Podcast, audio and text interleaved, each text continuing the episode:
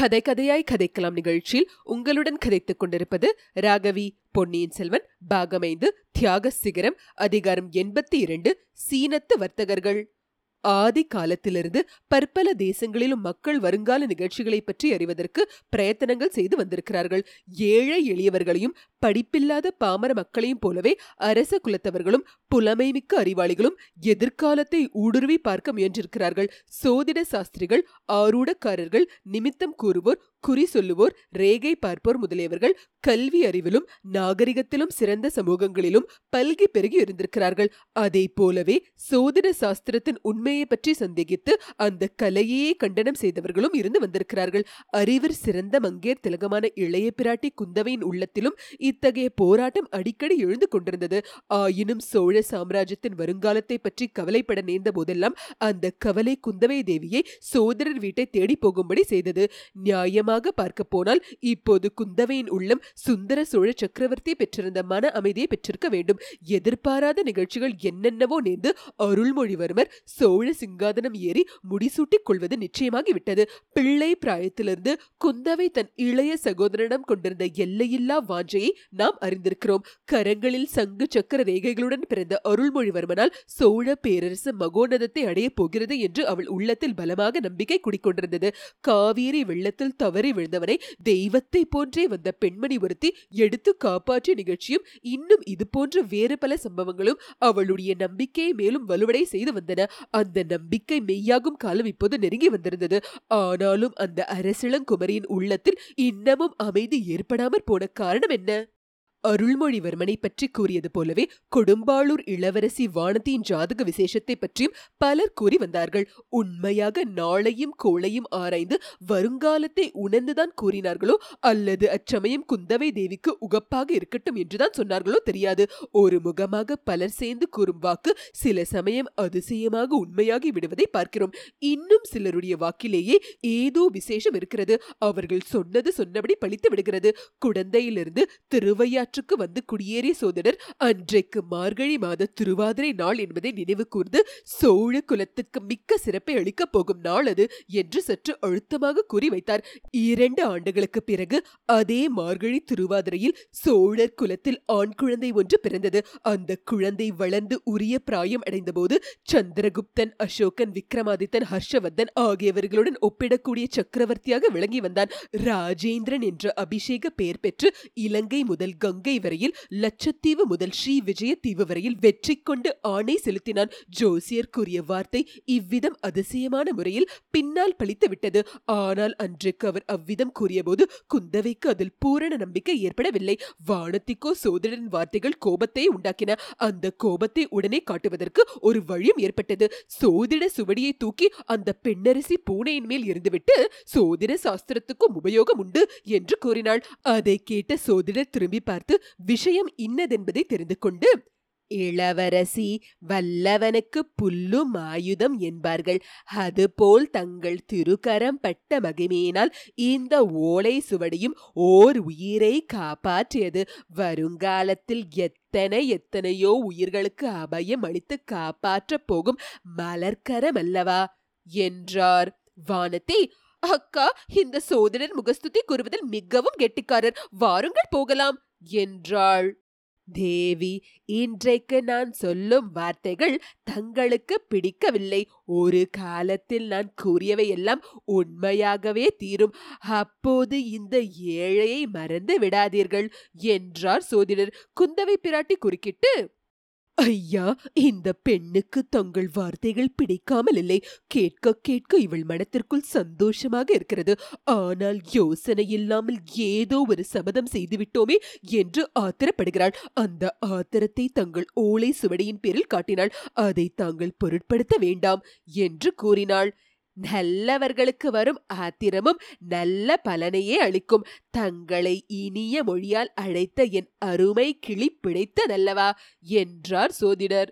பின்னர் குந்தவை சோதிடரிடம் இன்னும் சிறிது நேரம் பேசிக் கொண்டிருந்தாள். முக்கியமாக அருள்மொழிவர்மருக்கு திருமணம் எப்போது நடக்கும் என்று கேட்டாள். அதை பற்றி இளைய பிராட்டி குந்தவைக்கு கவலை ஏற்பட காரணம் இருந்தது. ஏனெனில் நேற்றைய தினம் சேனாதிபதி பூதி விக்ரமகேசரி இளைய பிராட்டியிடம் வந்து தாயே நான் கொடும்பாளூர் போகிறேன். என் சகோதரன் மகள் வானத்தையும் அழைத்து செல்லலாம் அல்லவா? என்று கேட்டார் குந்தவை துடுக்கிட்டு. மாமா இது என்ன அவசரம்? பட்டாபிஷேகத்துக்கு இல்லாமலா போகிறீர்கள்? என்றாள். தாயே பட்டாபிஷேகத்தின் போது வந்து விடுவேன். அதுவரையில் இங்கு ஏன் காத்திருக்க வேண்டும்? நான் வரும்போது பெரும் சைன்யத்தோடு வந்தேன். தெய்வாதீனமாக நம்முடைய மனோரதம் சண்டை ஒன்றுமில்லாமல் நிறைவேறுவதாக விட்டது. சக்கரவர்த்தி திருமகன் முடிசூட இணங்கிவிட்டார். அதை எல்லா சிற்றரசர்களும் ஒப்புக்கொண்டு விட்டார்கள். இனி இவ்வளவு பெரிய சைன்யத்தை இங்கு வைத்திருக்க வேண்டிய அவசியமில்லை. இவ்வளவு பேருக்கும் உணவு அளிப்பது நிர்வகிப்பது தஞ்சை நகரத்தாருக்கு சிரமமாக இருந்து வருகிறது. ஆகையினால் என் சைனத்தை அழைத்து போய் அங்கங்கே பிரித்து விட்டுவிட்டு வரவேண்டிய அவசியம் ஏற்பட்டிருக்கிறது என்றார் சேனாதிபதி. அப்படியே செய்யுங்கள். ஆனால் என் தோழி வானத்தியை எதற்காக அழைத்து போக வேண்டும்? என்று கேட்டாள் குந்தவை. தேவி அதற்கு ஒரு காரணம் இருக்கிறது. நேற்று சிற்றரசர்களாகிய நாங்கள் எல்லோரும் கூடி யோசித்து ஒரு முடிவுக்கு வந்தோம். தங்கள் பாட்டனார் அரிஞ்சய தேவரின் தந்தையாகிய பராந்தக சக்கரவர்த்தி பெண் அரசிகள் அறுவரை மணந்திருந்தார். என்னுடைய குலத்திலிருந்தும் மிலாடுடையார் குலத்திலிருந்தும் பழுவேட்டரையர் மழவரையர் சம்புவரையர் குளங்களிலிருந்தும் ஒவ்வொரு பெண்ணை மணந்து கொண்டிருந்தார். ஆகையால் அவருடைய காலத்தில் சிற்றரசர்களிடையில் பூசல் ஏதும் இல்லாமல் இருந்தது. தங்களுடைய பாட்டனார் மணந்து கொண்டார். ஆனால் தங்கள் தந்தை இந்த நல்ல வழக்கத்தை அனுசரிக்கவில்லை. தங்கள் அன்னையாகிய மலையமான் மகளாரை மட்டும் மணந்தார். அதனால் சிற்றரசர்களுக்குள்ளே பொறாமையும் பூசலும் விளைந்தன. இனி இந்த சோழ சாம்ராஜ்யத்தின் சக்கரவர்த்தியாக முடிசூட்டிக் கொள்கிறவர்கள் பராதக சக்கரவர்த்தியும் அரிஞ்சே தேவரையும் போல பல சிற்றரசர் குலங்களிலிருந்தும் பெண் கொள்ள வேண்டும் என்று நேற்றைக்கு ஏக மனதாக முடிவு செய்திருக்கிறோம். பொன்னியின் செல்வரின் முடிசூட்டு விழா நடந்த பிற்பாடு அவரிடம் இவ்வாறு விண்ணப்பம் செய்து கொள்ள எண்ணியிருக்கிறோம். வானத்தியை ஏன் ஊருக்கு அழைத்து செல்ல விரும்புகிறேன் என்று தாங்கள் ஊகித்து கொள்ளலாமே. அவளை இங்கே விட்டிருந்தால் நான் உடன்படிக்கைக்கு விரோதமாக நடக்க பார்க்கிறேன் என்று மற்றவர்கள் சந்தேகிக்க கூடும் என்றார் கொடும்பாளூர் வேளார். இதை கேட்ட குந்தவைக்கு உள்ளத்தில் பெரிதும் ஆத்திரம் உண்டாயிற்று. அதை அவள் வெளிக்காட்டிக் கொள்ளாமல் சேனாதிபதி அன்னை தந்தையை இழந்த தங்கள் தம்பி மகளுக்கு நானே தந்தையும் தாயுமாக இருக்க வேண்டும் என்று முன்னொரு சமயம் கேட்டுக்கொண்டீர்கள். அதை மறந்து விட்டீர்களா? வானத்தியை கொடும்பாளூருக்கு அனுப்ப முடியாது. அவளை விட்டு கணநேரமும் என்னால் பிரிந்திருக்க இயலாது. நான் வேண்டுமானால் வானத்தையும் அழைத்துக்கொண்டு பழையாறைக்கு போய்விடுகிறேன். முடிசூட்டு விழாவுக்கு கூட வராமல் அங்கேயே இருந்து விடுகிறோம். கல்யாணத்தை பற்றிய பேச்சே இப்போது வேண்டாம். பட்டாபிஷேகம் ஆன பிறகு சிற்றரசர்களின் விருப்பத்தை பொன்னியின் செல்வரிடம் சொல்லுங்கள். பிற்பாடு பார்த்து கொள்ளலாம். என்றாள். சேனாதிபதியும் அதை ஒப்புக்கொண்டு போய்விட்டார். குந்தவை தேவி சோதிடரை தேடிக்கொண்டு வருவதற்கு இது ஓர் அதிகப்படியான காரணமாயிற்று. ஆகையினாலேயே பொன்னியின் செல்வரின் திருமணத்தை குறித்து அவ்வளவு கவலையுடன் சோதரனும் கேட்டாள். அதே சமயத்தில் வானத்தை நினைவு பழையதொரு சம்பவத்துக்கு போயிருந்தது. அதிலும் ஒரு பறவையும் பூனையும் பாத்திரங்களா இருந்தன. பூனையும் ஒரு யானையும் யானை பாகனும் அதில் சம்பந்தப்பட்டிருந்தார்கள். மரக்கிளையிலிருந்து தொங்கிய ஒரு பறவையின் கூட்டை அந்த காட்டு பூனை தாக்கி அதிலிருந்து பறவை குஞ்சுகளை கபளீகரம் செய்ய முயன்றது. தாய் பறவை கூட்டை சுற்றி வந்து பூனையை தடுக்க பார்த்தது. வானத்தை அதைக் கண்டு செய்வதறியாது அலறினாள். நதியில் நீந்திக் கொண்டிருந்த இளைஞன் ஒருவன் ஓடி வந்து பார்த்தான். பிறகு அவன் விரைந்து சென்று ஒரு யானையின் மீது ஏறி வந்தான். பறவைகள் கூண்டையும் அதிலிருந்து பச்சிளம் குஞ்சுகளையும் அந்த காட்டு பூனையின் வாயிலிருந்து காப்பாற்றினான். அந்த இளைஞன் யானை பாகன் என்று வானதி அப்போது கருதினாள். பின்னால் அவன்தான் பொன்னியின் செல்வன் என்று தெரிந்தது. ஆஹா அவன் வெறும் யானை பாகனாகவே இருந்திருக்க கூடாதா? அவன் சுந்தர சோழ சக்கரவர்த்தியின் துருமகனாக இருப்பதால் அல்லவா தான் இத்தகைய தொல்லைகளுக்கு ஆளாக நேர்ந்தது? தன்னையொத்த தோழிமார்களும் பூங்குழலி போன்றவர்களும் சோழ நாட்டு பட்டத்தரசியாக விரும்பும் கள்ள நோக்க முடியவள் என்று தன்னை பற்றி அவதூறு கூறும்படி நேர்ந்தது வானத்தி இத்தகைய நினைவுகளிலும் குந்தவை வருங்காலத்தை பற்றி சோதனம் கேட்பதிலும் ஈடுபட்டிருந்த சமயத்தில் ஜோதிடரின் வீட்டு வாசலில் சீனத்துப்பட்டு வேண்டுமா? சீனத்துப்பட்டு? என்ற பெருங்குரல் ஒன்று கேட்டது.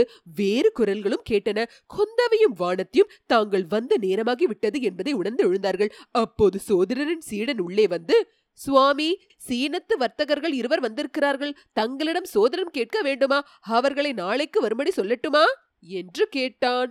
வேண்டாம் இப்பொழுதே வரட்டும் நாங்கள் விடைபெற்றுக் கொள்கிறோம் என்று சொல்லிவிட்டு வானத்தின் கையை பிடித்து அழைத்துக் கொண்டு புறப்பட்டாள். இளவரசிகள் இருவரும் வாசலில் வந்தபோது அங்கே ஒரு யானை நிற்பதையும் அதன் மேல் இரண்டு சீனத்து வர்த்தகர்கள் பெரிய துணி மூட்டைகளுடன் உட்கார்ந்திருப்பதையும் பார்த்தாள். கீழே நின்ற யானை பாகனிடம் அந்த சீனத்து வர்த்தகர்கள் ஏதோ கேட்டுக்கொண்டிருப்பதாக தோன்றியது.